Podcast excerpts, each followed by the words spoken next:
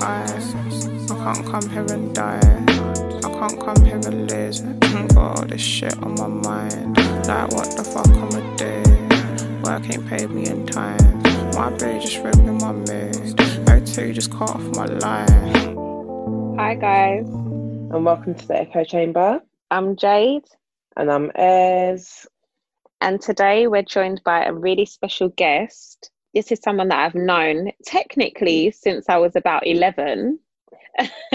She's the first person that came to mind when I started to have conversations with myself about allyship and started to think really deeply about allyship actually because I have a small group, a small circle of friends who are people that show up in the world as as white. Um, not all of them are from the United Kingdom or or from Europe. Not all of them are quote unquote ethnically white.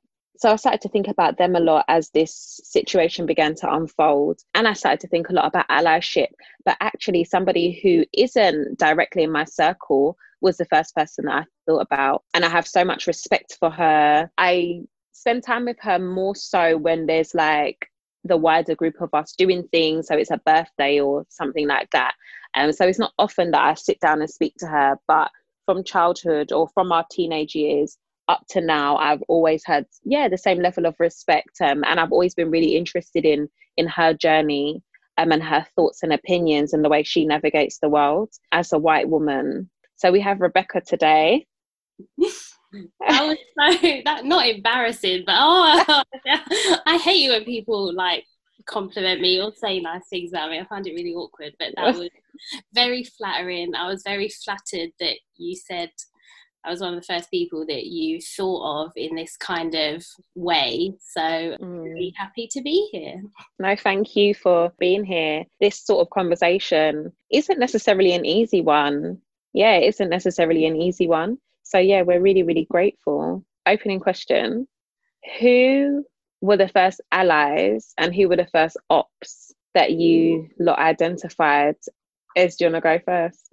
I knew you was going to say that. it's because you're on the screen. I knew you was going to say that. When we came up with this question, I was thinking it's a difficult question for me because I'm able to identify white people that I fucked with in primary school that I, yeah like white people that I just I just liked so like my best friend in primary school was a white girl called Anne Marie Mm. and um, I actually didn't think of her. I thought of her mum, um, who's late now, rest her soul, Noreen. She was from a very like white working class Irish family, and Noreen was just so like in primary school. I just spent so much time in their home, and now like as an adult with many godchildren, understanding what it's to look after one child for the weekend, for example, I understand how much money goes into that, how much time, how much effort.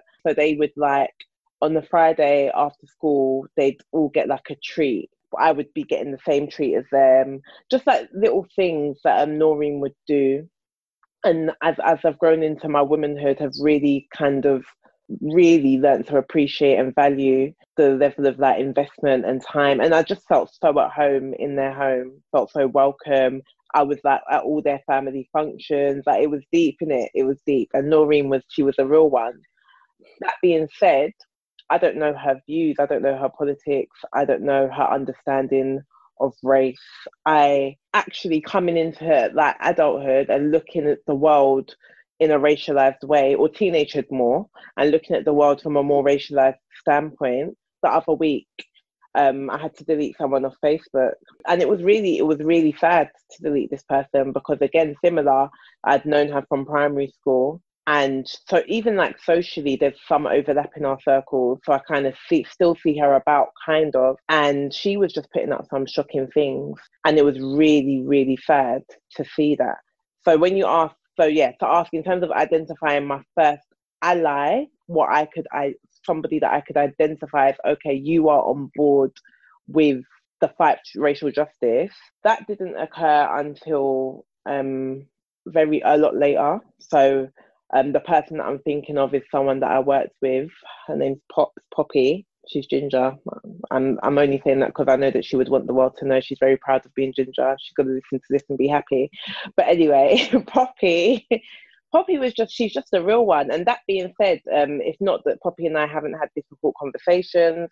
It's not that Poppy always has got it right. It's not that there's not been points where I've had to kind of challenge or question um, some of her ideas or understandings of race or interactions with race. Um, but um, what, what, why I would identify her as an ally is because she has always listened. Um, she's always listened. She's always listened. She's always sought to understand. Um, she's always created space. And, and and again i think a lot of that comes from kind of her marxist understanding or view of the world very kind of socialist background. So it's not just about race but she's very much like in every area or every aspect of her life kind of champions the rights of human beings and people. Um so yeah so yeah in terms of like my first ally it's difficult because there were like there are people white people that i've grown up with or know that i can say yeah that they would they they they I felt accepted by them as a as a black person, um, but I don't necessarily know if I would identify or call them an ally. Um, Poppy is the first person I can say, yeah, um, she she's an ally actively. My first op, again, interesting question because I thought back to certain encounters that I've had as a very young child I don't know if I was treated in certain ways because of my race. Now, growing up, I'm thinking, hmm, that might have had something to do with the fact that I was black. Definitely, the school that I went to, which I will name and shame, the Saint Union was the first secondary school that I went to, which like interestingly, I went into secondary school with top grades. I went into secondary school a very high achiever. Um, I went. I had no kind of no deep behavioral concerns in primary school, despite a lot of the trauma that I had experienced in childhood occurring in primary school. Um, but going to LSU, there's the teachers were just pagans. A vast majority of the teachers are pagans. I can probably name one or two. I can name two teachers, Miss Haber and Miss Leonard. Yeah, I'm naming them because I want if it gets round to people, I need everyone to know in it. like I'm gonna name them. Miss Hager and Miss Leonard were the two teachers that I thought, yeah, they're real. Apart from that, I think they were all ops. Every single teacher in that school that I encountered was an op. Do you know what Sister Adi was a bit real as well? But anyway, I'm not going to get into this too much. um, but yeah, they were all ops. So my head teacher in that school at the time, without going into too much detail, but there was something occurred. Toilets were flooded. I didn't flood the toilets for whatever reason, despite there being like however many thousands of people that could have done this, she's come to me to say it was me, made me mop toilets. As I was mopping the toilets, she's like hissing at me um, things like, This job really suits you. You need to get used to this.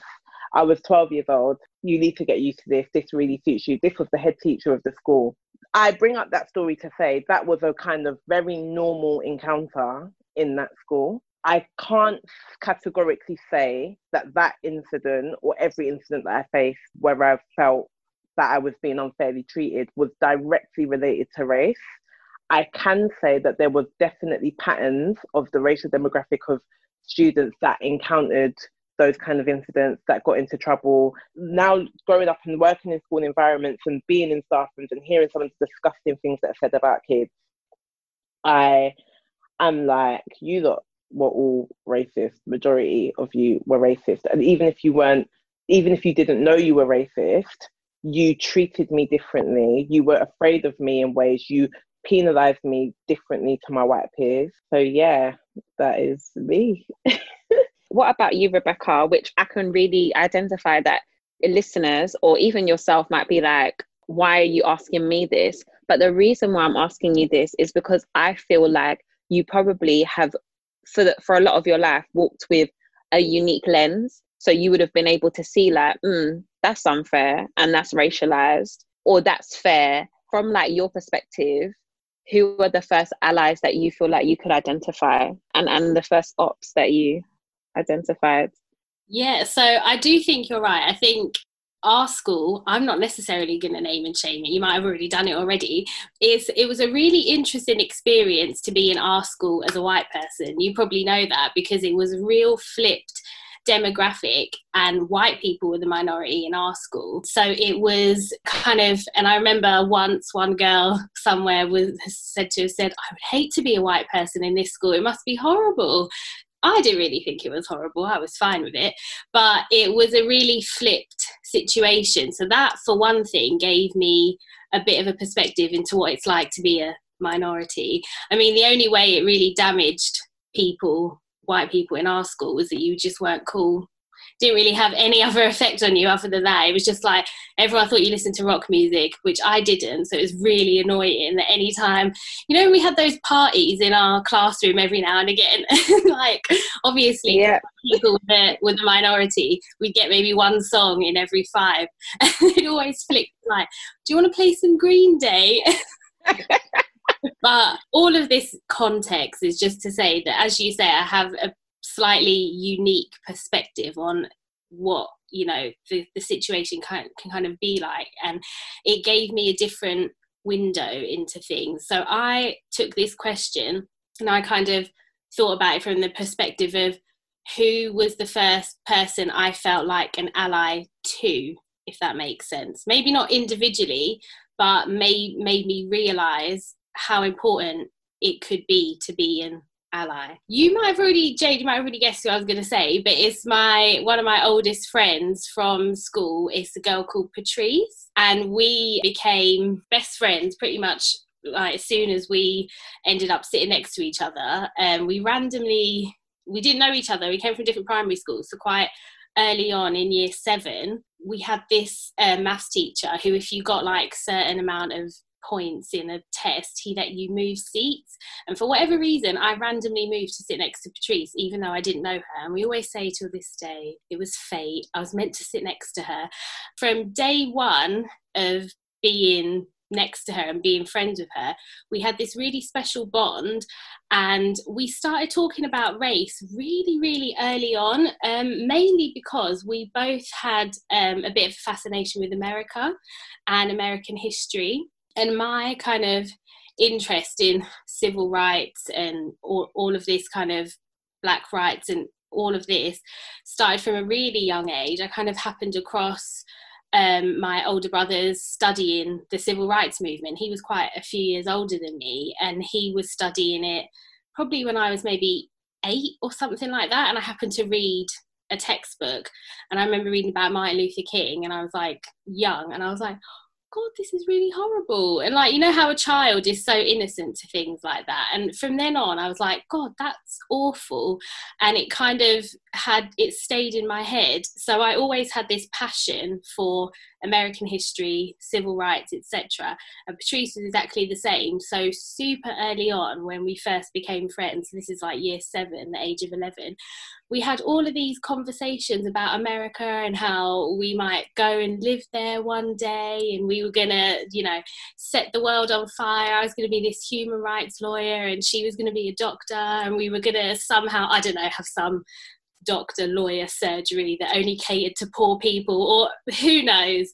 So she, from really early on, like I felt comfortable to talk about stuff like that with her and that helped me to grow and learn more and also learn what it was like from the other perspective. And I always felt very able to talk about anything. And I felt that she felt equally as able to talk about anything race related to me and share even there were times in school where things would happen not necessarily to her but to other people maybe in our year and it was so obvious that someone had been singled out for their behavior because of who they were.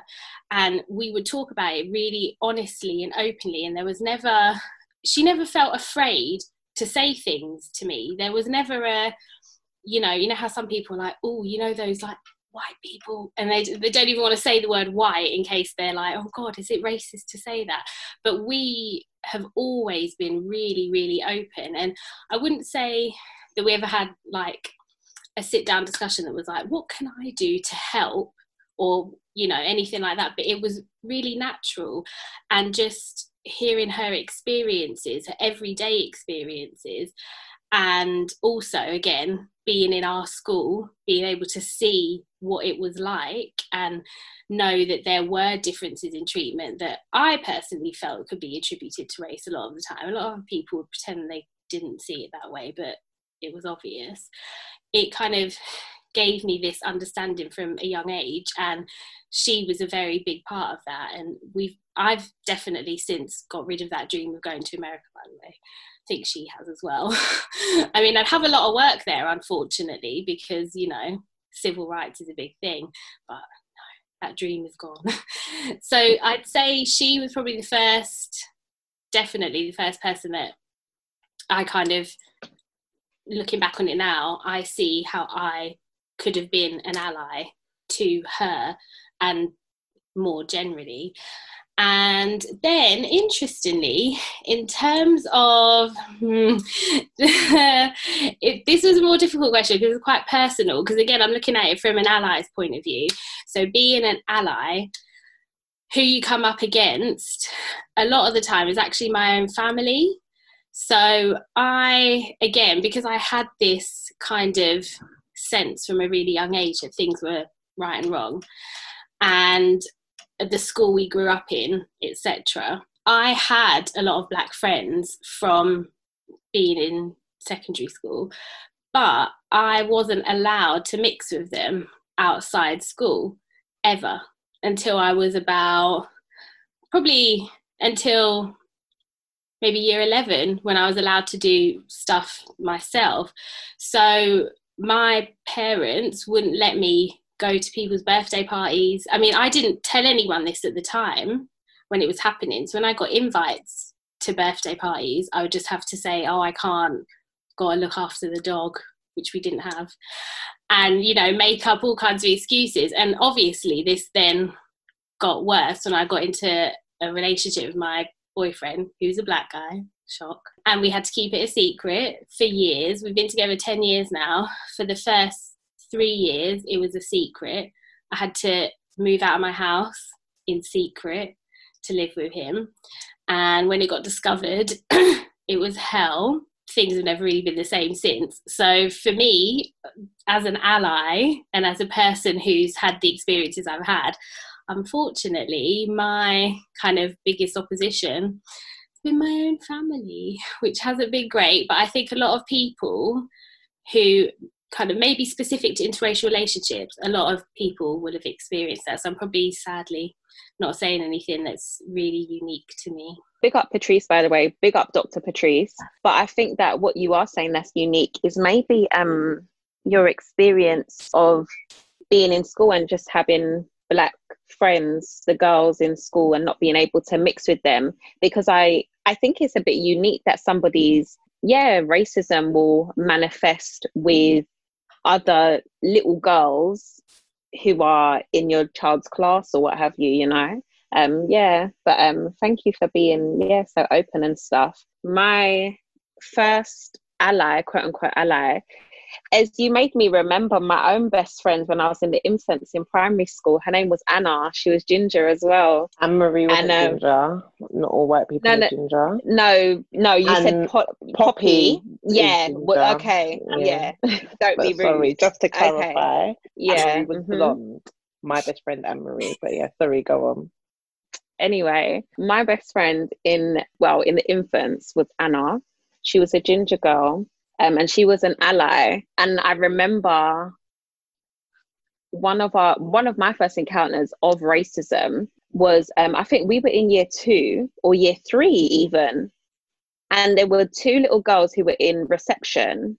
One of them was was a blonde little girl, and the other one was um, I believe that she was Chinese or Vietnamese, um, and they were so cute. They were adorable, and me and Anna would see them in the playground and be like, You guys are so cute. Ah, ah, ah. And we would do this anytime we saw them. And one day, one of them said, We don't like her because she's black, pointing at me.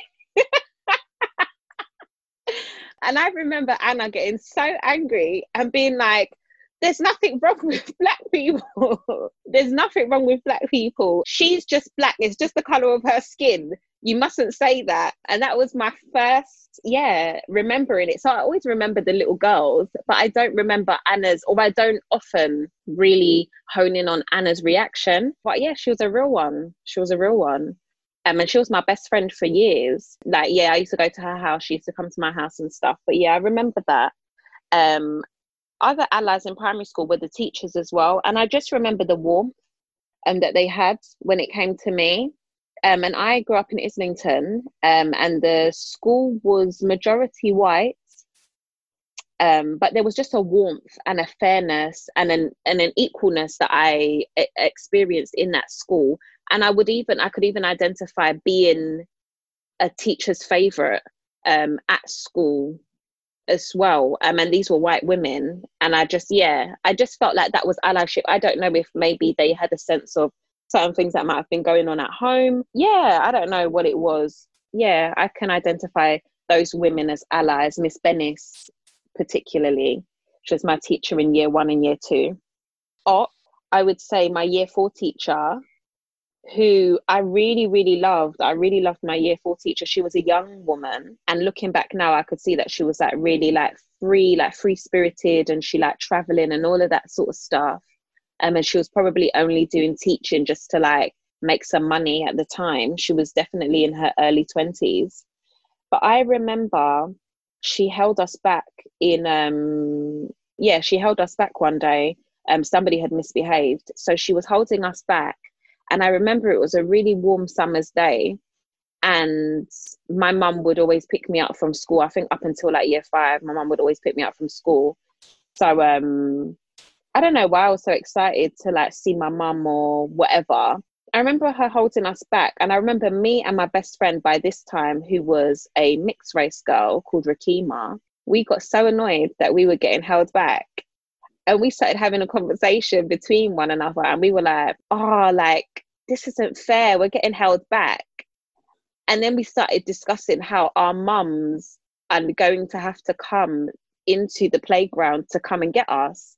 So we were saying things like yeah like our mum's going to have to come and get us and things like that. Just innocently talking about how our mums are going to come and get us. The next day the head teacher called me and basically asked me why I was threatening a teacher. So our year four teacher went and reported me and Rakima based on the conversation that we were having that day. So first thing in the morning, the next day, the head teacher called me in and asked me why I was threatening a teacher with my mum and what did I think my mum was going to do to my year four teacher and things like that. And I remember what did being you really think my mom was gonna do to the year four teacher? What did you uh, you, what did you miss? What do you think that my mum coming to collect me from the? What do you think she's gonna do? I think thinking back now as an adult, I think that was my first interaction with yeah an op because you're an op, you're mad, you're actually mad. As we're sitting here and I'm hearing you both speak, I am getting rolled up. Yeah, word to word. R A R R A R L up in a way that I didn't anticipate I would be. It's based on what Jada shared about Rebecca, the pre chat and the conversation that we had yesterday, and like just your vibe, I can gauge. Oh, this is this can be a really positive example of allyship, and we can really kind of share some of positive examples of allyship. But relaying my story and hearing both of your stories about allies and art is just making me understand how young it is when these things start.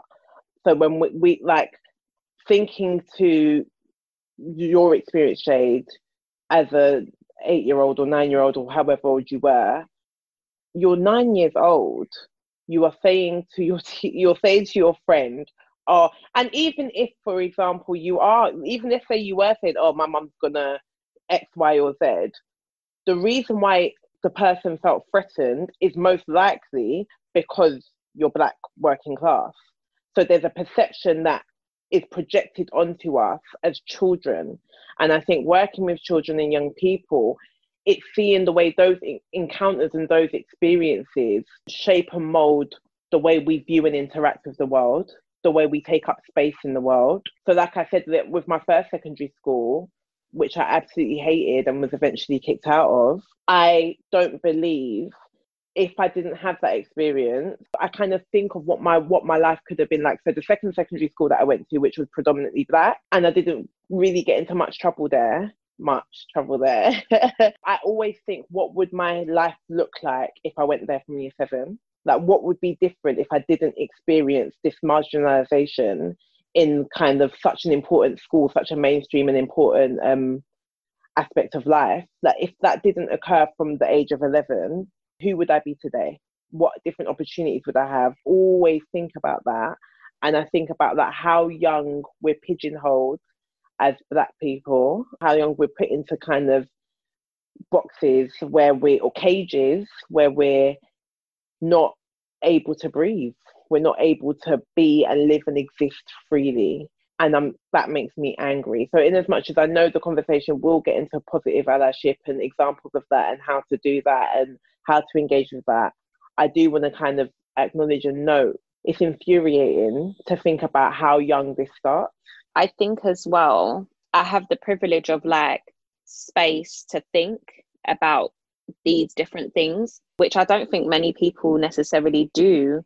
So that feeling of like feeling like a threat, feeling oppressed, I think for a lot of people, it's really latent and it's not something that you have the space or time to necessarily dissect. So I very much identify that I have the privilege of dissecting that and coming to the conclusion that my year four teacher is a mad woman and my head teacher was a mad woman too for even entertaining the rubbish that he was entertaining, basically. But there's so many people that don't have that space and time so I think it was really beautiful what you said, Rebecca, about um, that sort of discomfort that I think a lot of white people have when it comes to discussing matters of race, the fragility that they have because of their white skin, and just feeling, yeah, really uncomfortable, guilty too, because they are white. And so they automatically feel like they are going to be in the firing line when we discuss things like that. I think it's really beautiful that you were able to shed that from such an early age through your relationship with Patrice. And I feel like in terms of you, you yourself use the word growth,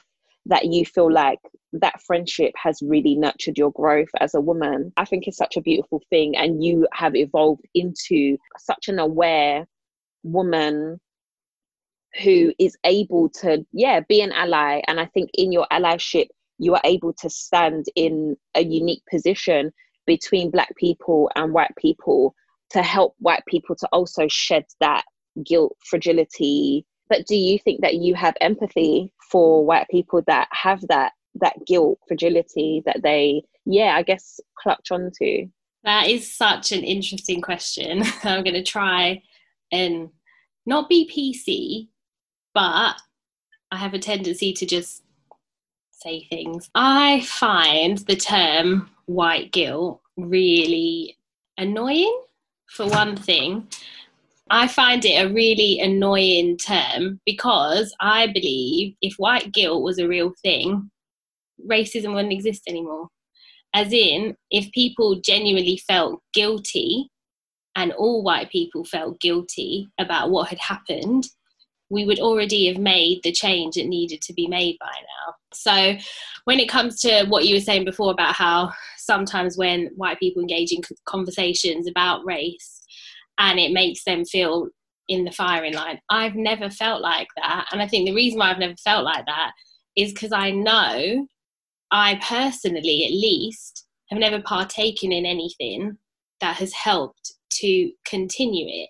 Now, I was not trying to say that from birth until now, I've been out on the streets marching, but I know that I've made a conscious effort from from when I first became aware of what racism was to not perpetuate it and to not allow it as much as I could when it happened around me. So, like I say, from speaking up to members of my family, which is hard. I sometimes think of maybe some of the hardest conversations you can have. Sometimes be much easier to have conversation with strangers about these things because you never have to see them again.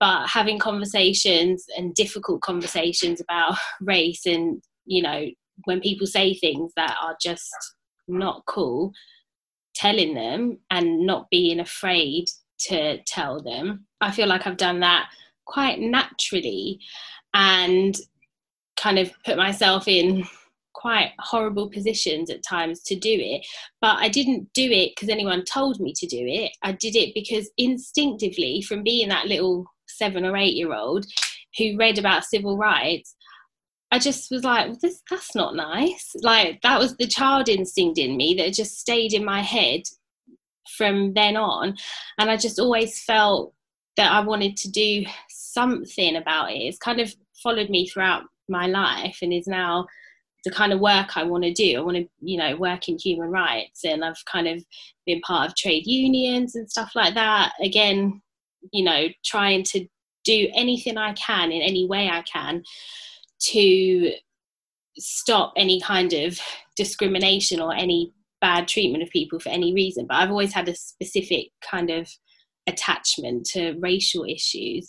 So I think I find myself really exasperated with white people who can't handle these conversations because you know unless you directly unless granddad jim personally had you know a plantation or something like that you yourself don't have to feel individually like you're being attacked. You just have to realize that people who share the same skin color as you did very terrible things throughout history and we now live in a world and especially in this country where the demographic is changing all the time and we're so much more diverse than we ever have been. It's not the same country that it used to be and it needs to be a country that is welcoming of all people from all nations and needs to acknowledge and realize what has happened before and the hurt that has caused. But it doesn't mean that you personally are being put on trial for things. You just have to accept it. And I don't know if there's if there's just something different in me that sees it as really simple. I, I can't. I I find it so. I can't even wrap my head around why white people find it so difficult to engage in conversations like that. And the only thing I would say is because maybe they know themselves they have previously done things. So maybe I find it a bit easier to have conversations like that because I know honestly in my heart that I've tried throughout my life to do things to make it better. So maybe I don't carry any guilt. But even if you have, and you have previously maybe not actively done racist things, but if you've maybe stood aside and let racist things happen and you feel guilty about that, own the guilt, accept it, and then change your behavior. I just can't fathom why it is such a hard thing to talk about. I, I don't know, I just find it really enraging, to be honest. I did something that I never do recently, and I'm even a little bit embarrassed to say, but here we go. there's a content creator that I really like. I really like her. I really like her. And this was really early on. So a few days after the murder of Mr. Floyd in Minnesota, I really just wanted to get away from like all of the content that was circulating on the web. And I decided to watch this lady's video, and it was about like the Kardashians or something. Yeah, it was about the Kardashians or something. And she has really good perspectives on celebrities and she just talks about like their psychology and stuff. I enjoy her content anyway. But she started the video with whatever she had to say about the situation and Black Lives Matter and all of that sort of stuff. And she started crying. But as she was speaking, I was just thinking, you're chatting so much shit and you don't know that you're chatting so much shit and you don't know that what you're saying is actually a little bit dangerous. So I wrote a comment in the comment section on YouTube, which I felt like such a wanker for doing. But I thought this is important that you, yeah, know that you're just chatting shit because all of her subscribers were like, oh my gosh, yes, like just, yeah, um, validating her bullshit basically the last thing I said was you really need to turn the lens on yourself. And I just think it's a really difficult thing to do as human beings generally yeah, I think turning the lens on yourself and looking instead of outwardly, looking at yourself is a really, really, really hard thing to do. So for me, I think that that is the number one thing that I think white people need to do. And through what you were saying, Rebecca, I feel like you probably unintentionally turned the lens on yourself at a really young age. And maybe that's why you don't have the same hang ups that a lot of adults that are now facing or confronting the fact that, oh, I've got to turn the lens on myself that they're now facing. So I obviously know your trajectory in terms of like education and then work and your ambitions and your dreams and yeah, your ambitions and your dreams and all of your intentions work wise. Um, I wondered if you could just tell our listeners a little bit about your professional trajectory. Uh, yeah, so my dream is to be a human rights lawyer, and I've been working at it for such a long time. Um, I kind of, like I said earlier, I had my original dream back in year seven with Patrice for our extraordinary law slash GP surgery. I think I settled on wanting to do that. I don't know if your class did this, Jade, but our class in our RE class in um, maybe like year seven watched a documentary on the death penalty 14 days in may i was so scarred by that it was about um, a black man who was sent to death row and he was executed and then it was found out that he was almost certainly innocent of what he did. Now, prior to this, I did actually used to be in favour of the death penalty, but my caveat for a lot of these things is as I've explained to you what my family was like and what my background was like. We were a household that had newspapers like The Sun in it. I had slightly distorted views, and then I saw that. And obviously, one of the highlights in that documentary was the racial aspect to it as well. So, it again, kind of added to stuff that I'd already had kind of an interest in. And I, I remember I sobbed watching it when it was at the end and it kind of had a thing saying a little while after he was executed, evidence came forward that he was likely innocent. And ever since then, I was just like, however, I can find a way to get into the system and do something to help it, I have to do it. So I've abandoned the old death row in America dream because I don't want to live there. But I still, and um, part of my kind of philosophy on how I think you can make a difference is I feel like even if over the course of my life I interact with and I have like a few cases where I've helped young black men take on the police or something like that, that would be me feeling like I'd done something. So I'm not saying that I want to kind of set the world on fire and be like Amal Clooney or some super famous high flying lawyer. Kind of have settled that I want to work in this area and I want to work with the people that I most passionately want to help. So I'm in a firm now, just a very like bottom level position, and I'm hopefully going to get there sometime soon because I'm like 28 now and I've been at this a really long time. So hopefully, in you know, if you guys blow up and you have a massive podcast in five years, I will hopefully be qualified and you'll invite me on again. so that's the aim. Can I just say that um, I think that there's so much as you're talking, Rebecca, that's coming up for me in relation to um, opportunity. So, for example, your brother's reading a textbook that you happen upon, which is an opportunity for you to learn something. Um, you go to a school with predominantly black girls, which is an opportunity for you to see the kind of interact and see that oh these these people are human beings and these people are normal like like me.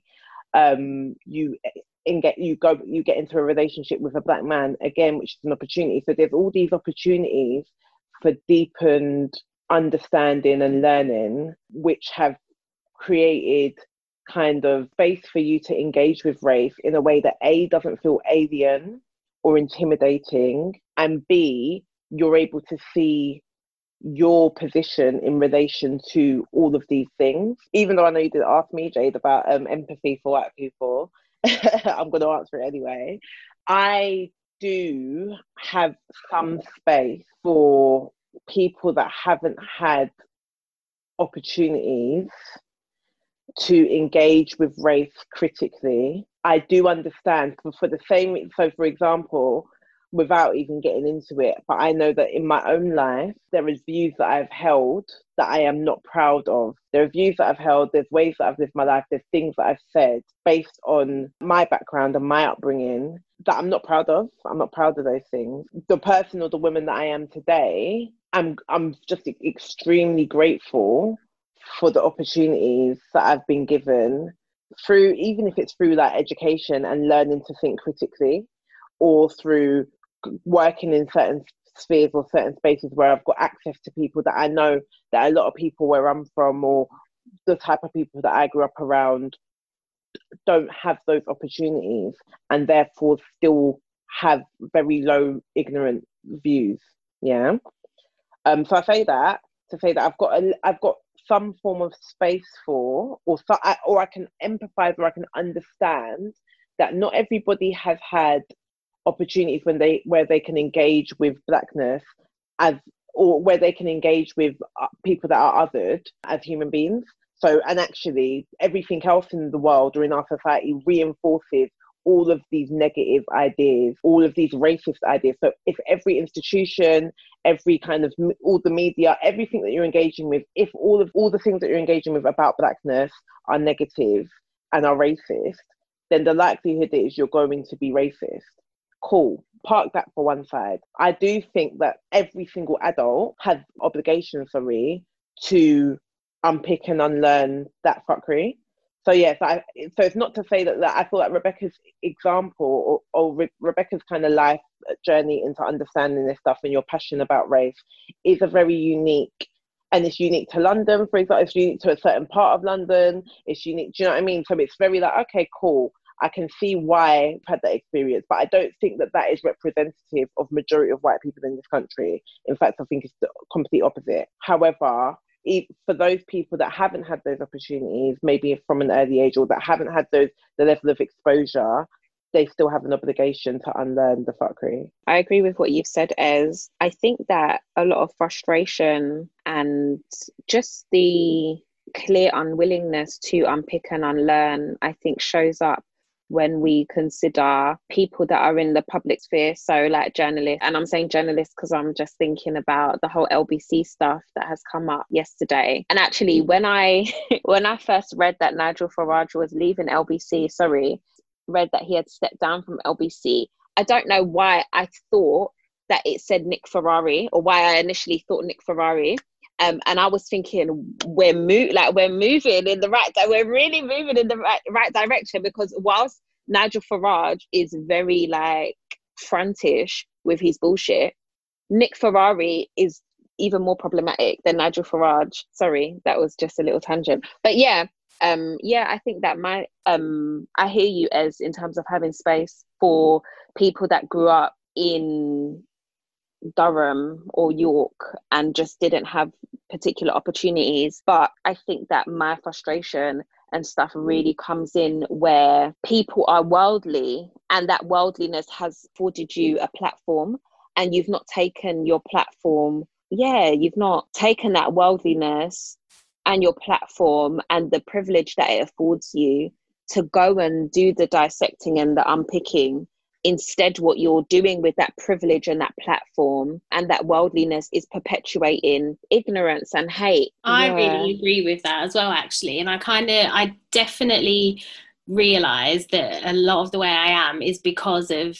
growing up where i grew up and going to school where i grew up but I think that's where stuff like the media and just kind of all ways that people would be able to interact with a bit more otherness without you know if they're not in a community that allows them to. So even if you have grown up in durham and york and whatever you still have netflix and you know you still watch tv and you still read national newspapers. So if all of those were a bit more um, representative of what society is like and what the world is like because you know we are talking about an american kind of issue that's happening at the moment and we're based in the UK.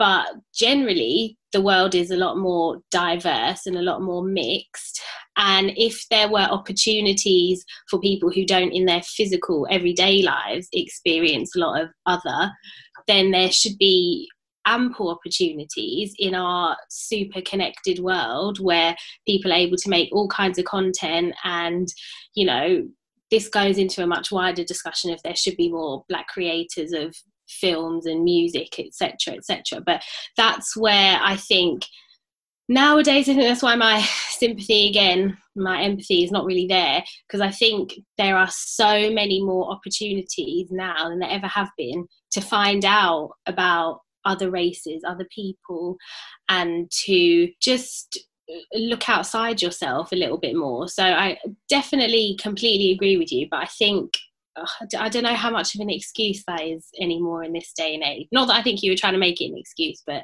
that's where my lack of empathy comes from. I think we've got more than enough tools at our disposal now, if we want to use them, to learn about other people's experiences. And also, I just again find it something that it's like a switch in my brain that I don't know if I ever had. But I also just can't fathom the idea of why do you just not like people because they're different? Just generally, that so even if you haven't been exposed to them, why why are you afraid of them? Like I, that's just another thing that to me is really obvious. But definitely not making excuses for that. Like no time for. So if interesting, because I don't engage really with with whiteness. I don't really engage with it. And I say that, and I do, because whiteness engages with me in the fact that I work in an organization that is predominantly white.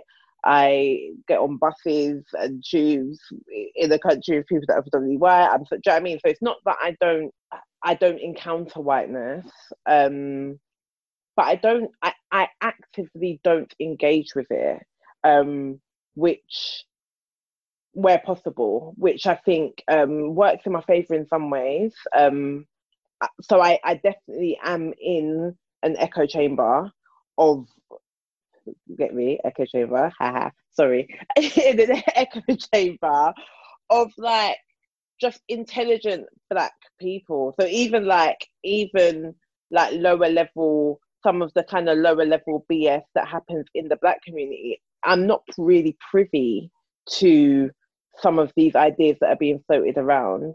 Um, I, for my mental health, intentionally just yeah have blocked off from a lot of things and a lot of people. When it comes to whiteness, what is interesting, I don't think that that's. My, I just don't think it's my fight. So something happened this week um, where I was I had to go to hospital. Um, I had a hospital appointment, and um, I had the hospital appointment to get a blood test. I'm in this hospital, which is in Hampstead area, so a very like affluent white area. Cool. In the hospital, a white man take, is staring me down, like proper staring me down. This is a hospital room, like a waiting room full of people. Yeah, you you lot can imagine at the moment. Up and down hospitals are at the moment. So there was very little order. There's so there's like lots of people. We're all kind of sitting socially distance. It's just, but this man is staring me, like holding my my stare. So I'm staring at him back, like, all right, uncle, we can do this today. And then he asked me, you know, he said to me, "Do you have a hospital appointment? No, do you? Have, I can't remember what phone. Something like, "Do you have an appointment?" So I'm looking at him like, oh, maybe you're the receptionist cousin or something. Like maybe you're trying to help the receptionist with their workload. I don't know. So you're you're asking me, do I do I have an appointment? So I'm looking at him. I'm literally just looking at him, and then he's like, oh, because you know you're not allowed in the hospital if you don't have an appointment. and I no, me of old, like me of old, there's a few routes I could have taken. The different past versions of self, I could have got violent. A very, very past version of myself. Another past version of myself could have got very like academic and like, oh, you aren't good, on you need to. Whereas the version of myself that I exist of today is laughable. You're a mug. You're an idiot you're an idiot, but it's fine. So I, I kind of bantered it off a little bit. I was like, I'm very, very grateful for the education. I'm obviously I'm sitting here as a black girl in a tracksuit that I completely understand that it's unlikely that you think I know that we're in the middle of a global pandemic. So I'm very grateful for the I'm very, very grateful for the education and for the knowledge that you're sharing with me. And then I asked him if he listens to podcasts because again, we're we're, we're in the business of asking random questions, isn't it? So you asked me if I've got an appointment, fair question. I'm asking if you listen to podcasts, fair question. And um, he was just staring at me again, didn't understand what. And I just thought, oh, there's a really good podcast called The Echo Chamber. And if you listen to episode 21, I think you would really gain from that. And I thanked him again, and then I moved seats. And I was just kind of sitting there, kind of making jokes. Like, I'm really grateful that. So I was speaking out loud. I was like, I'm really grateful for benevolent whites, benevolent whites that really care to educate me and my people because I wouldn't have known that we're in a global pandemic if my man didn't come and tell. So I'm very grateful to benevolent whites. And then there was a that I, I'm he looked Eastern European. I don't know. He was he was white, but he looked Eastern European, and he was just laughing his head off because I just kept. And anyone that knows me knows I'm just I'll keep going. So I just kept I kept going. I kept going until they called me. I just kept every so often I'd be like, he's such a nice man. That I just that, and I was so on the topic of allies. I'm sitting there and I'm in a room for the people. There was at least 12, 13 people in this room. It's silent in the room. You've heard this exchange. Not one of you thought, oh, I'm going to say something. Not one of you thought that. Um, and I just and because of those people, like so, I thought that I would be more actively engaging with whiteness and with allyship and with all of these ideas if I felt it was a, a, battle that I could win. Like if I felt that actually there was enough, there were enough allies for us to engage and do something something productive in that in that area. But I just genuinely so um Andrews, um, an academic at Birmingham City University, wrote about the psychosis of whiteness and ever since I read that paper, the academic journal, ever since I read that, my whole life has changed because it just gave language to something that the whiteness as a, as a construct, the psychosis of whiteness, it, it's mad. Like people are mad. Like people are mad. People are under this spell. And for me to engage with it, it feels like I'm engaging with madness. So for me to attempt to, to say anything to that man or to, to hold anyone in that room to account because you're all you're all mad you're all complicit in this because nobody has thought oh i'm going to say anything to defend this woman and I get it. That's for different reasons. Like some people might have really, when some people might really be kicking themselves. And because I said that, I made sure made sure I plugged the podcast very loud. So some people might even be listening to this. And please reach out if you were, because I said it very loud. I said listen to the echo chamber. So if some people might have like in their quiet corners walk away from that and think, oh, what could I have done different? And I'm not saying that they like everyone in the room was a horrible person or everyone. I'm not even saying that that man's views are representative of everybody. What I am saying is I don't have the strength to engage with my brother and his and his people. Them, I think that that is it's a white people thing. So I think that this is where for the allies, for the people that do class themselves as allies or do feel that they're allies, that is you lot's job. It's got nothing to do with me to engage with mad white people and try and try and prove my worth or humanity to them. I don't have any desire, any I don't care for white people. I don't yeah, I don't care for engaging with mad white people or whiteness as a construct. No time. I don't blame you and I completely as you first started speaking, you were saying you don't really engage with whiteness. In my head, I was like, but why should you?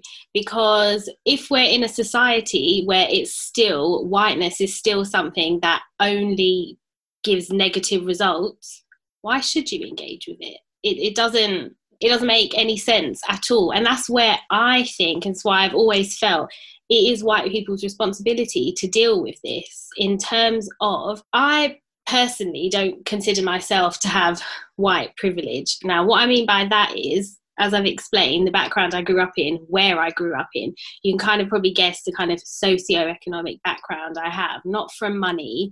And I've had the same kind of, I feel like people who went to our school would have had the same, I didn't have any advantages to try and get into workplaces and stuff like that. I'm saying all of this to put it in context that bearing all of that in mind and feeling that I don't really have a position of privilege that can give me like a springboard to do anything quicker I still acknowledge that just being white itself is an advantage.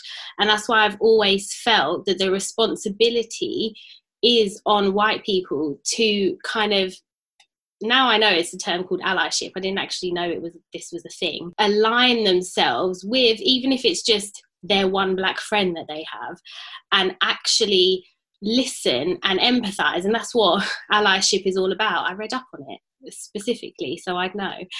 It's about using the fact that you are of the group that isn't being demonized to further the voices of those who are. So, as an example, in our school, whenever I kind of would have sensed that there were certain things that were happening that were more because people were black and teachers were singling them out, I would join a conversation with them and listen to what they were saying. And obviously, it would rile me up a lot of the time. I'd be like, this is so blah, blah, blah, blah, blah. And even if it didn't result in anything, because I remember one specific instance that always sticks out in my head is, um, you know, when you have to get predicted grades for uni, and it, in our school, I don't know if every school was like this, but there, there's a little bit of bargaining with teachers that you could have. Now, as an example, in our uh, I think it was our psychology class. My AS grade was a C because I kind of did really bad in one of um, the exams, and I needed all A's for my offer. So I, you know, talked to the teacher and I was like, I really need an A. Please, will you predict me an A? And they predicted me an A. Didn't get it in the end, just so you know. The same i think around the same time everyone got told what their predicted grades were going to be. And i remember patrice and some of the others in our class in our psychology class that time they were talking as we were on their way out. I heard some of them say oh i only needed a b and i got a c um, but she wouldn't you know move up my grade or i got a d and i really needed a c etc and every story i heard they only needed one grade more and they didn't get it and I needed two, and I did. So I made a point of telling them all that and saying, this is so bad. Like, I, again, it was one of those things that could have taken it to the teacher and you'd never be able to prove that it was that way. You know, they would make up any kind of excuse. I, in my heart, felt like there was a very strong correlation with the fact that I got predicted two grades higher and they were struggling to even get predicted one grade higher. So I made a point of making sure that they knew that had happened so they could then use my example to go back and see if it made a difference. Can't really remember if it did or not, but it was where I felt that when I perceived an injustice based on race, I wanted to try and use my position that I felt had been more you know i benefited from it because of that to help and try and find a way around it. Again i don't know if it was successful so this story isn't really like a a lesson in whether it worked or not but it's just kind of to say that i've always felt like you have to use the advantage that you have because what i think is an issue when white people don't align themselves with this movement is that it's so much easier then for wider society and the media to just be like oh it's just those troublesome black people making noise. And then when they're on their own and you're on your own protesting or on your own raising awareness of things so much easier to discount what's been said as people just trying to cause trouble. Whereas i think and i've always felt that the more white people that you can have in and actually actively helping and actively even if it's just stuff like you know making posts on social media which i've been doing for years which i know make people feel uncomfortable and i've got into arguments and debates with people who you know deny that racism exists and you're like okay. It's to me the important thing is it stops people being able to paint it as some kind of um, wild, aggressive minority of people who are just making noise for no reason. I feel like if in this country where white people are still the majority of society, we join with that message and we enhance it and use the position that we have to say there is racism, this happens and it's wrong, it might be a bit, you know, airy fairy and it might be a little dream world I live in that it will happen. But I feel like it's at least something that can be done to stop the movements being discounted and to, you know, try and change the narrative and and it's more that it's just widely accepted that this is wrong. It's not just people making noise and causing trouble and being out on the streets, rioting, etc. And I remember, for example, so obviously I grew up in Tottenham and I was still living in Tottenham when the riots happened in 2011. And I remember getting into a good old Facebook debate with um, a friend of mine actually, because I was making posts that were like, I don't think I was quite as eloquent back then as I am now, but along the lines of it's no wonder people are rioting. Tottenham's been abandoned for years. You know, we had riots back in the 80s, which before I was born, so I don't know what it was like, but Tottenham hadn't changed. Still rough, still horrible. Um, can put a lick of paint on things, it didn't make any difference. There still was not very much investment in schools, etc. And I had people, like friends of mine, white friends of mine, be like, well, I'm from Walthamstow and there's no investment in Walthamstow, and you don't see me going up and down the street looting and robbing Tesco and, you know, the most ridiculous comments. And I was just like, and I tried to, you know, give a bit of an education on why they were being stupid, to be honest. And again, it's just a small thing, but uh, those are the kind of things that I think white people should engage in. And again, if to kind of go back to what we said before, if I had this white guilt, so to speak, I'd probably have said what I had to say. And then when someone tackled me on it, I would be like, oh no, you're right, sorry, I'll delete it and I'll stop offending everyone because I'm clearly wrong. So I think that's where my understanding and what my belief in what being an ally is, is using the fact that you just through either your name on a job application form or your face walking through a door will not receive and have the same perceptions of you. And you need to use that little bit of power. And some people have a lot more than others because they have money and they have connections etc but even if you know you, you take it from my point of view where it's i don't have all of that but i have the color of my skin and my name to to use that to really try and hone in all of these messages. And i'm again i said before i'm a believer in every little thing you can do can make a difference. So again people shed their white guilt and actually turned it into little actions. This probably would have been solved a very long time ago.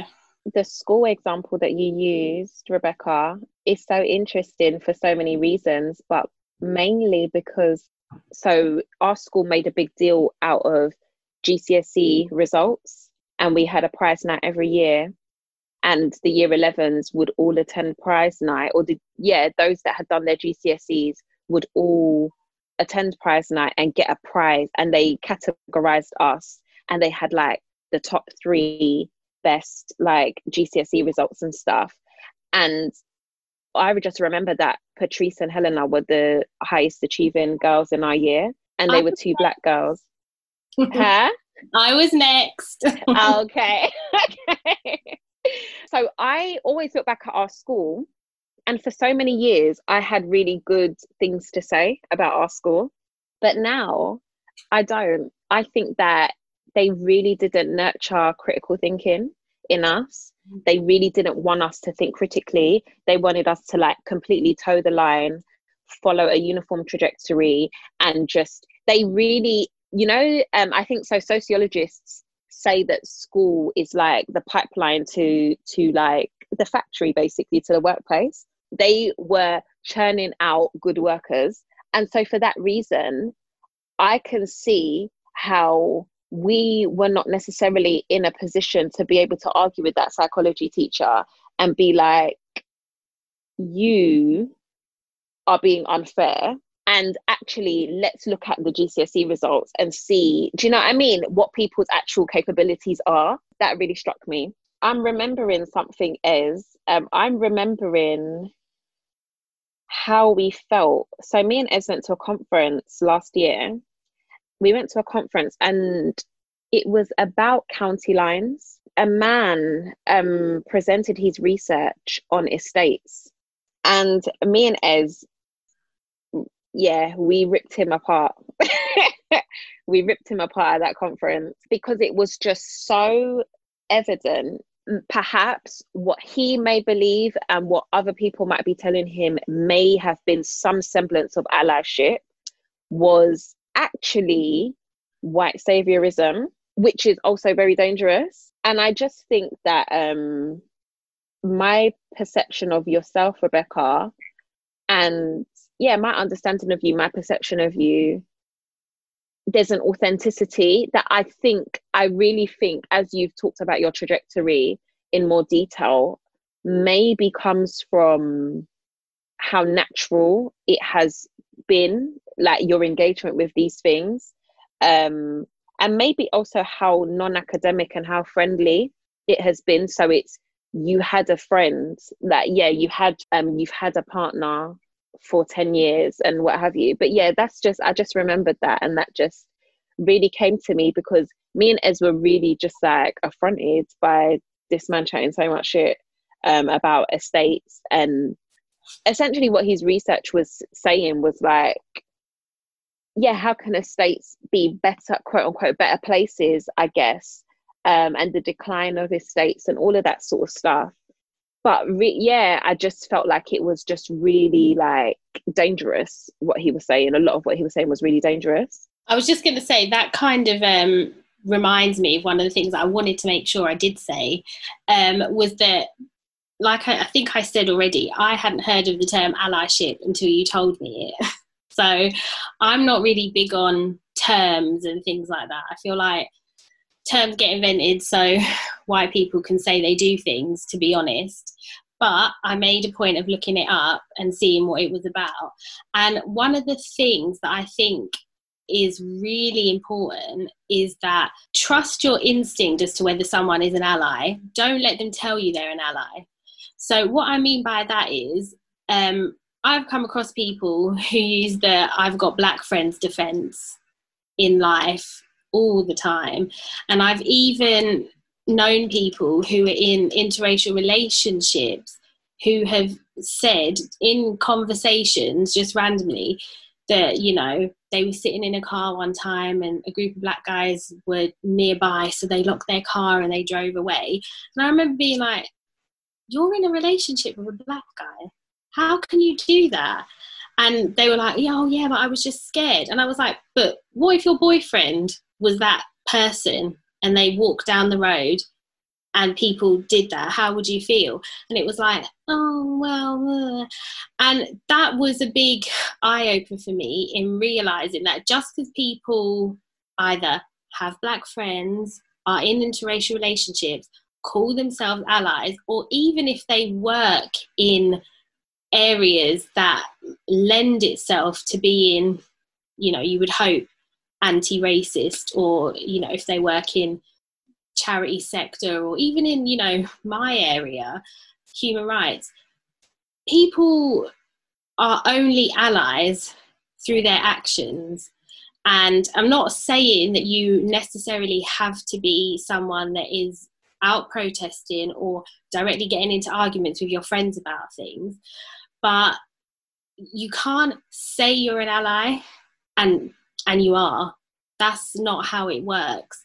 And I think there's a real um, danger that allyship tr- kind of flows into white saviorism, and that is a, a major issue. And it's a thing where, you know, white people think that they can kind of come in and, and go, oh, it's okay. I'll sort it out. I'll I'll do this. I'll do that.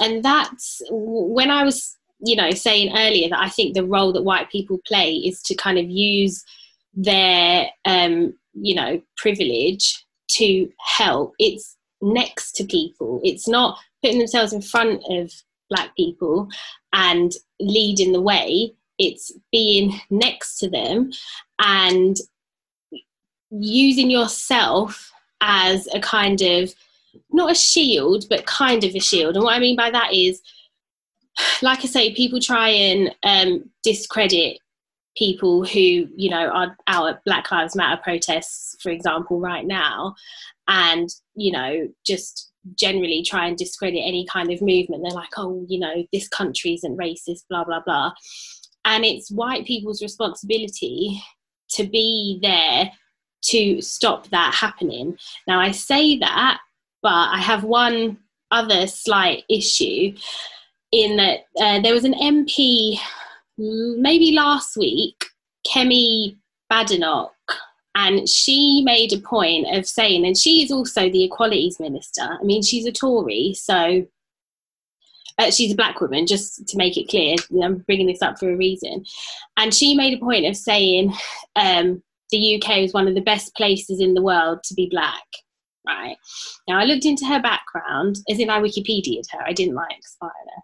And um, her background is, um, in terms of like professionally, is um, she's a banker and she's been in wealth management, etc., etc. So again, this is my perception is that her experience of life is very different from a lot of black people's experience of life, right?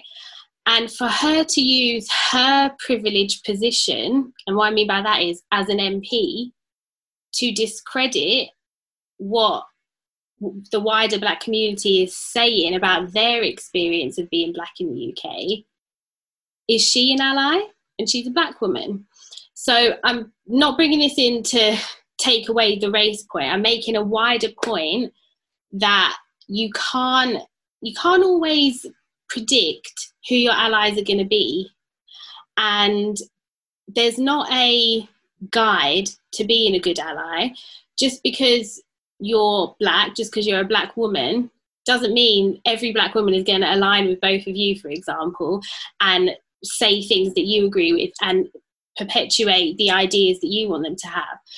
And at the same time, just because a white person tells you they're an ally, it doesn't mean they are. And even if they have even if they have similar experiences to me in their life there will still be people. And i know of people in interracial relationships who will still like share posts on facebook from like britain first. And you know and you just kind of think how how do those two go together? So it's just a wider point that i wanted to make that to talk about allyship I would say the important thing is, even if it's just on an individual level, if you have an instinct about someone and you you instinctively feel like they're an ally, go with your gut. Don't let them tell you they're an ally, and then they'll prove you wrong a little while later by crossing the road when your brother walks by. Both of you have made some really like my brain is really ticking because I think what both of you have spoken to is where we have power and where we have privilege. So I think that, um, so for example, Rebecca, you are able to identify areas of your life where maybe you ha- you don't have privilege or you haven't been privileged. That, in some ways, I think there's a proximity to to an under and I think when I think about that growing up in ends and I think about a lot of the white people or Turkish people or just certain or even like Latino people that I've grown up around, there's a proximity to being underprivileged that that affords them sorry a proximity to blackness. So being underprivileged in some ways affords them a proximity to blackness. It, it, it affords them uh, there's a bridge there. There's like okay we can relate on this. And i do think that there are obviously we know where cl- there are ways that class and race intersect and yada yada yada. We can go into all of that. Um, i do think that it's really important to not conflate those those two things. Um, and I think that when when I think about my experience of the world, so in my household, for example, my mum raised four children who present very differently in the world. So, with what you were speaking about, Jade, uh, when we had to bad up that that brother in the university conference that day, I know that there is a way that I present that further kind of amplifies my underprivilegedness or whatever. Do you know what I mean? So I know that there's a way. So I'm, earlier on in that same conference, someone that was like doing a call and response kind of thing, and I don't. What's that dance move that the kids do again? What's it called, Jade? I can't remember, but we were doing. I can't remember. There was one dance. There's one dance move. I cannot remember. Gun lean was it? Gun lean and then lean and bop. so that was so. Uh, for whatever reason, he's part of his presentation involved the gun lean, and so we're up and we're dancing, and Jade, be, Jade and I being Jade and I, are doing too much in it. So we're we're there, we're excited, I mean got got a bit overexcited. The guys invited us to the front to gun lean and we've gone to go and gun lean. I know a lot of my black friends would never ever and just to be clear, the guy that was whose presentation it was was a black man. So it's not that um some white man said come and gun lean for us and we were like, Yeah, yeah, yeah, no. Um it felt like but I know that I have a lot of friends that wouldn't do that, wouldn't enjoy, wouldn't kind of present themselves or allow themselves to be seen, particularly in an academic space, in that way because they know the associations that are we already have as black people and they don't want to they want respect in it they want respect me and Jade, we don't really care for the respect of the room in, in that way. Do you know I mean? We don't really, or we, like, yeah. So we and Jade went there, we did our gun lean, and I know that his reaction and response to to our when we were able to then kind of confront him so articulately and and so kind of and back it up with stats and this and that i know that there is he he feel he felt a type of way partly because of the type of black women that he he and again I'm I'm projecting all of this. This might just be all in my imagination. He might have just been having a bad day, not had breakfast. I don't know him in it. But again, the way that I'm looking, the way that I see the world, my experience of the world, I feel that his the what kind of rubbed salt in the wounds was the type of black women that he probably assumed were were confronting him. Um, I also got a sense and a feel that he was around a lot of people that felt grateful to his so-called allyship. So I felt that he'd never, though it felt as if he'd never been confronted. The way that he responded to us made me feel that he had never been confronted in this way um, because he probably genuinely did have good intentions. He probably really was from, not from, but probably like immersed in the community, whatever, doing his ethnographic study. Those things are true. And I think sometimes we think that, so for example, Rebecca, in one way you definitely are not you don't have privilege in in the in the sense of maybe economically or materially but by virtue of your skin color, there is a privilege there. Um, and those two things can intersect. This white man, for example, he may really, really have had good intentions, may really care, may really want to do well and want to like support um, the black community or the working class community or estates or whatever it is. He even started his, his speech with, Oh, I bet you're asking me what sorry, I'm, I'm just getting sidetracked because it's coming back to me and I'm getting vexed again. He said he started his speech with, I'm a middle class white man from the sticks, where, whichever enter geographical location that is middle class and white.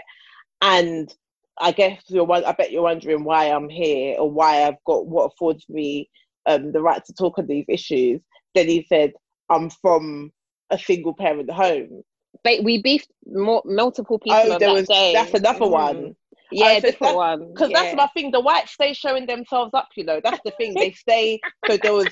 Sorry, again. I the whites stay acting up, but we'll, we'll park that one. Sorry, I just it just came. I had a flashback at the rage. But that, that was a serious beef that we had that day, though, with that one. Yeah, we beefed. We beefed a couple of them, man. And but anyway, I say that to say we hold privilege in different ways. So even for example, I am very aware on this kind of all of this race talk um, that has been sparked from police brutality. And I am very aware that as a woman, as a woman that presents in a certain way or that can talk in a certain way, um, I am very aware that there is a certain privilege that I have when it comes to talking about my interactions with the police. I've seen them firsthand. And that's not to say that women are not being affected by police brutality or women are not being unfairly treated. That's not to say that that's not true. I'm aware that there are different places where we hold power and privilege, But even that with the Kemi women that you mentioned, you're a pagan, Kemi. You are. You're a pagan because you're dumb. But also, you've probably you've very definitely experienced racism in your life. Do you know what I mean? In a way that someone Jeremy Corbyn hasn't. And and I might be on I might be on board with Jeremy Corbyn and his views and all of that. Um, and he might be the perfect quote unquote ally. But you walk through the streets, you walk through the world, you encounter the world in a way that affords you a privilege that Kemi doesn't, even if she is a pagan. And I think it's just not conflating things, being really aware and each individual working to understand our individual privilege, our individual power, our collective privilege and our collective power, and where those different things overlap. And I think when I think about what I what I want or desire from allies, sometimes, like you said, sometimes it's going to mean, mean you walking beside me. Sometimes it's going to mean you walking in front of me as a, as a shield um, and taking the shots that I'm, I can't take. Sometimes it's going to mean you walking behind me. Um, sometimes you're not meant to be in the room and you just need to just not even be in like around this thing because it's not for you. Do you know what I mean?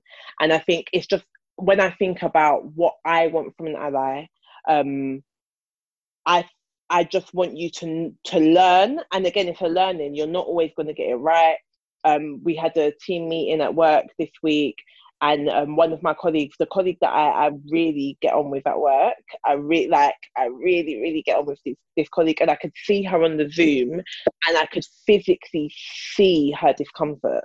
I could see how uncomfortable the conversation was making her, and she's someone that I would I would consider to be an ally. She's someone that actually so and people are at different stages of it basically. So some people are like have still got unlearning. Some people have still got shedding of shame and guilt and all of those things. That's their business. You lot deal with that. That's not my business. However, I do think that when I think about what I want is learn the journey to learning which what role to play. So learning when you're beside me, when you're in front of me, when you're behind me, when you're not in the room. And when I think of what I want from an ally, it's just learning the journey to to which role to play and when.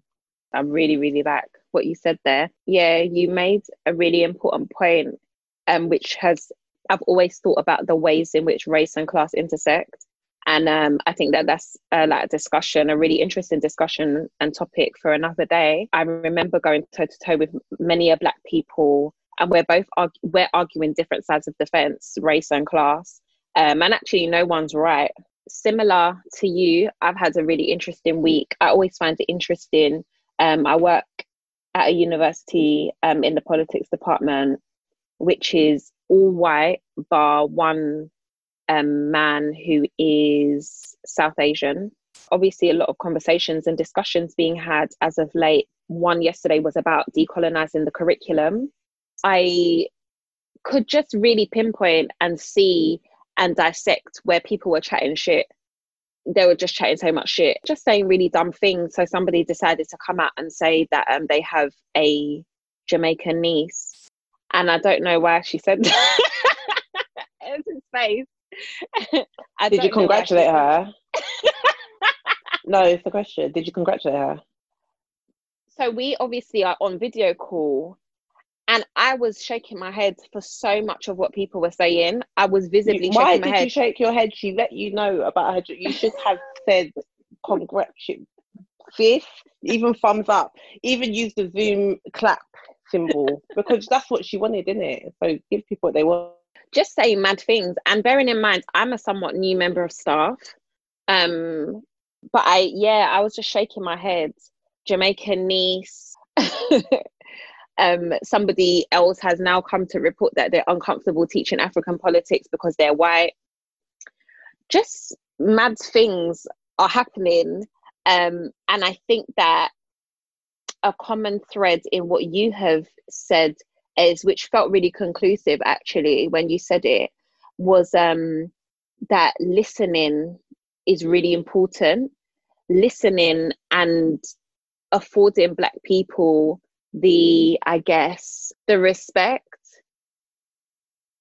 that they are the masters in terms of knowledge in this thing so they respect them enough to listen to when they're asking you to be in front respect them enough when they're asking you to stay by my side. Respect them enough when they're asking you to be behind. Respect them enough when they're saying this one is not for you. I think that that is very much a common thread in that it is completely like almost a new world order when when we're now confronting the fact that black people have have the not the capacity capacity is the wrong word but when black people need to tell white people what to do what they need to be doing sometimes um, and need to correct them need to be in a position of correcting white people um, i think it is very difficult and very uncomfortable.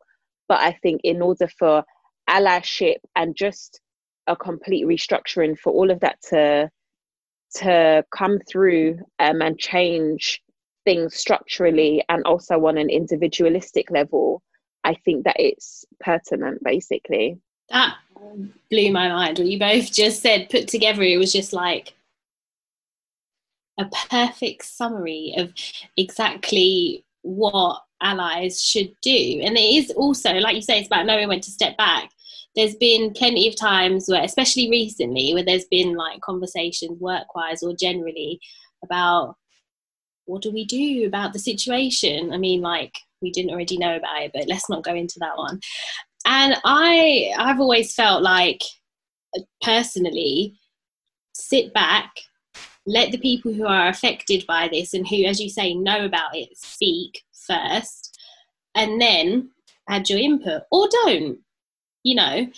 But one thing that is obviously hard is that you still find, well, at least I know in the workplaces I've been in so far, black people are still a minority. And it's really hard to do that, to be in, you know, even if it's on a Zoom call, it might be a teeny bit easier now than being in a physical room with people.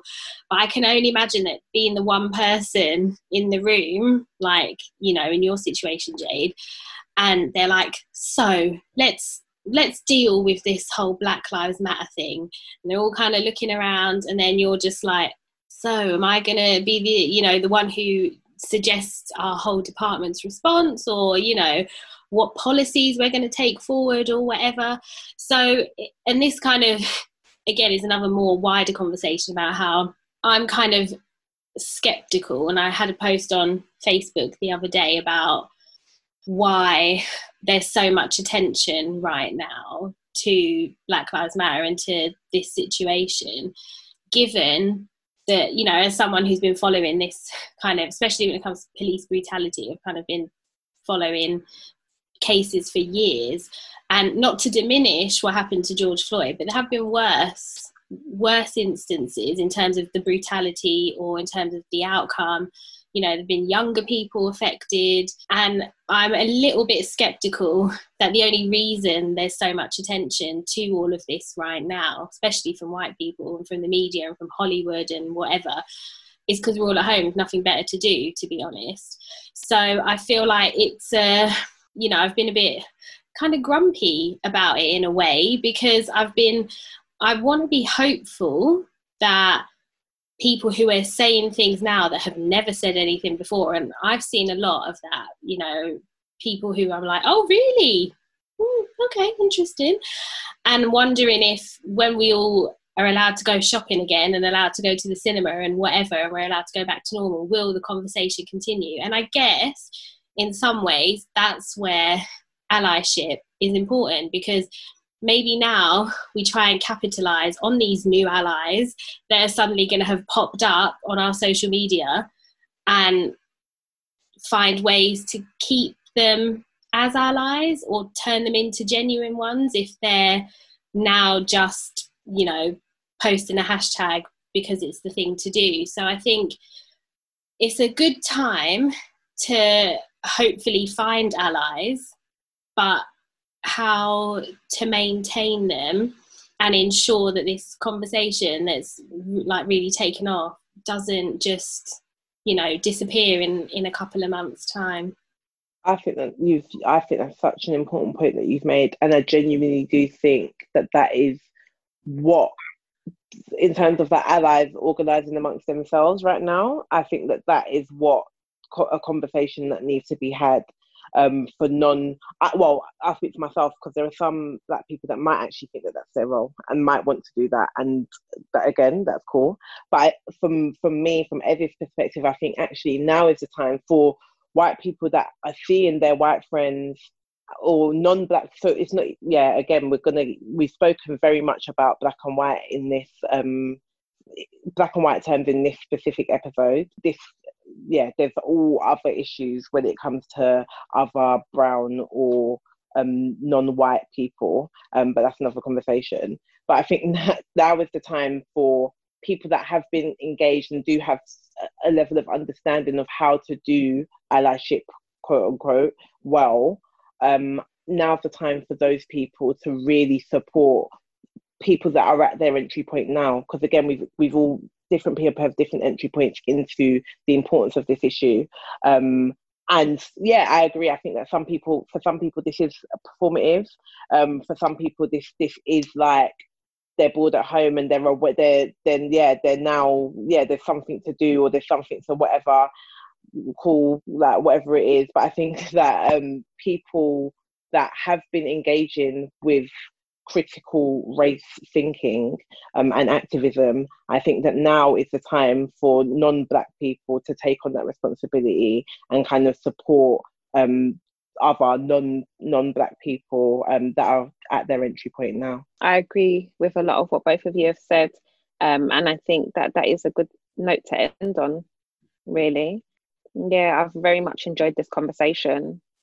And I'm really grateful, of course, to yourself, Rebecca, for coming on, being really open and really honest. Thank you guys for listening. Yeah, thanks guys for listening. White man from Royal Free Hospital, if you took my advice and listened to the podcast, I will accept um, a monetary apology. Um, if you email us, our emails on our socials. If you email us, I will send you my details to send the money. Thank you, Rebecca, for coming on. Thanks, guys, for listening. Thanks for having me.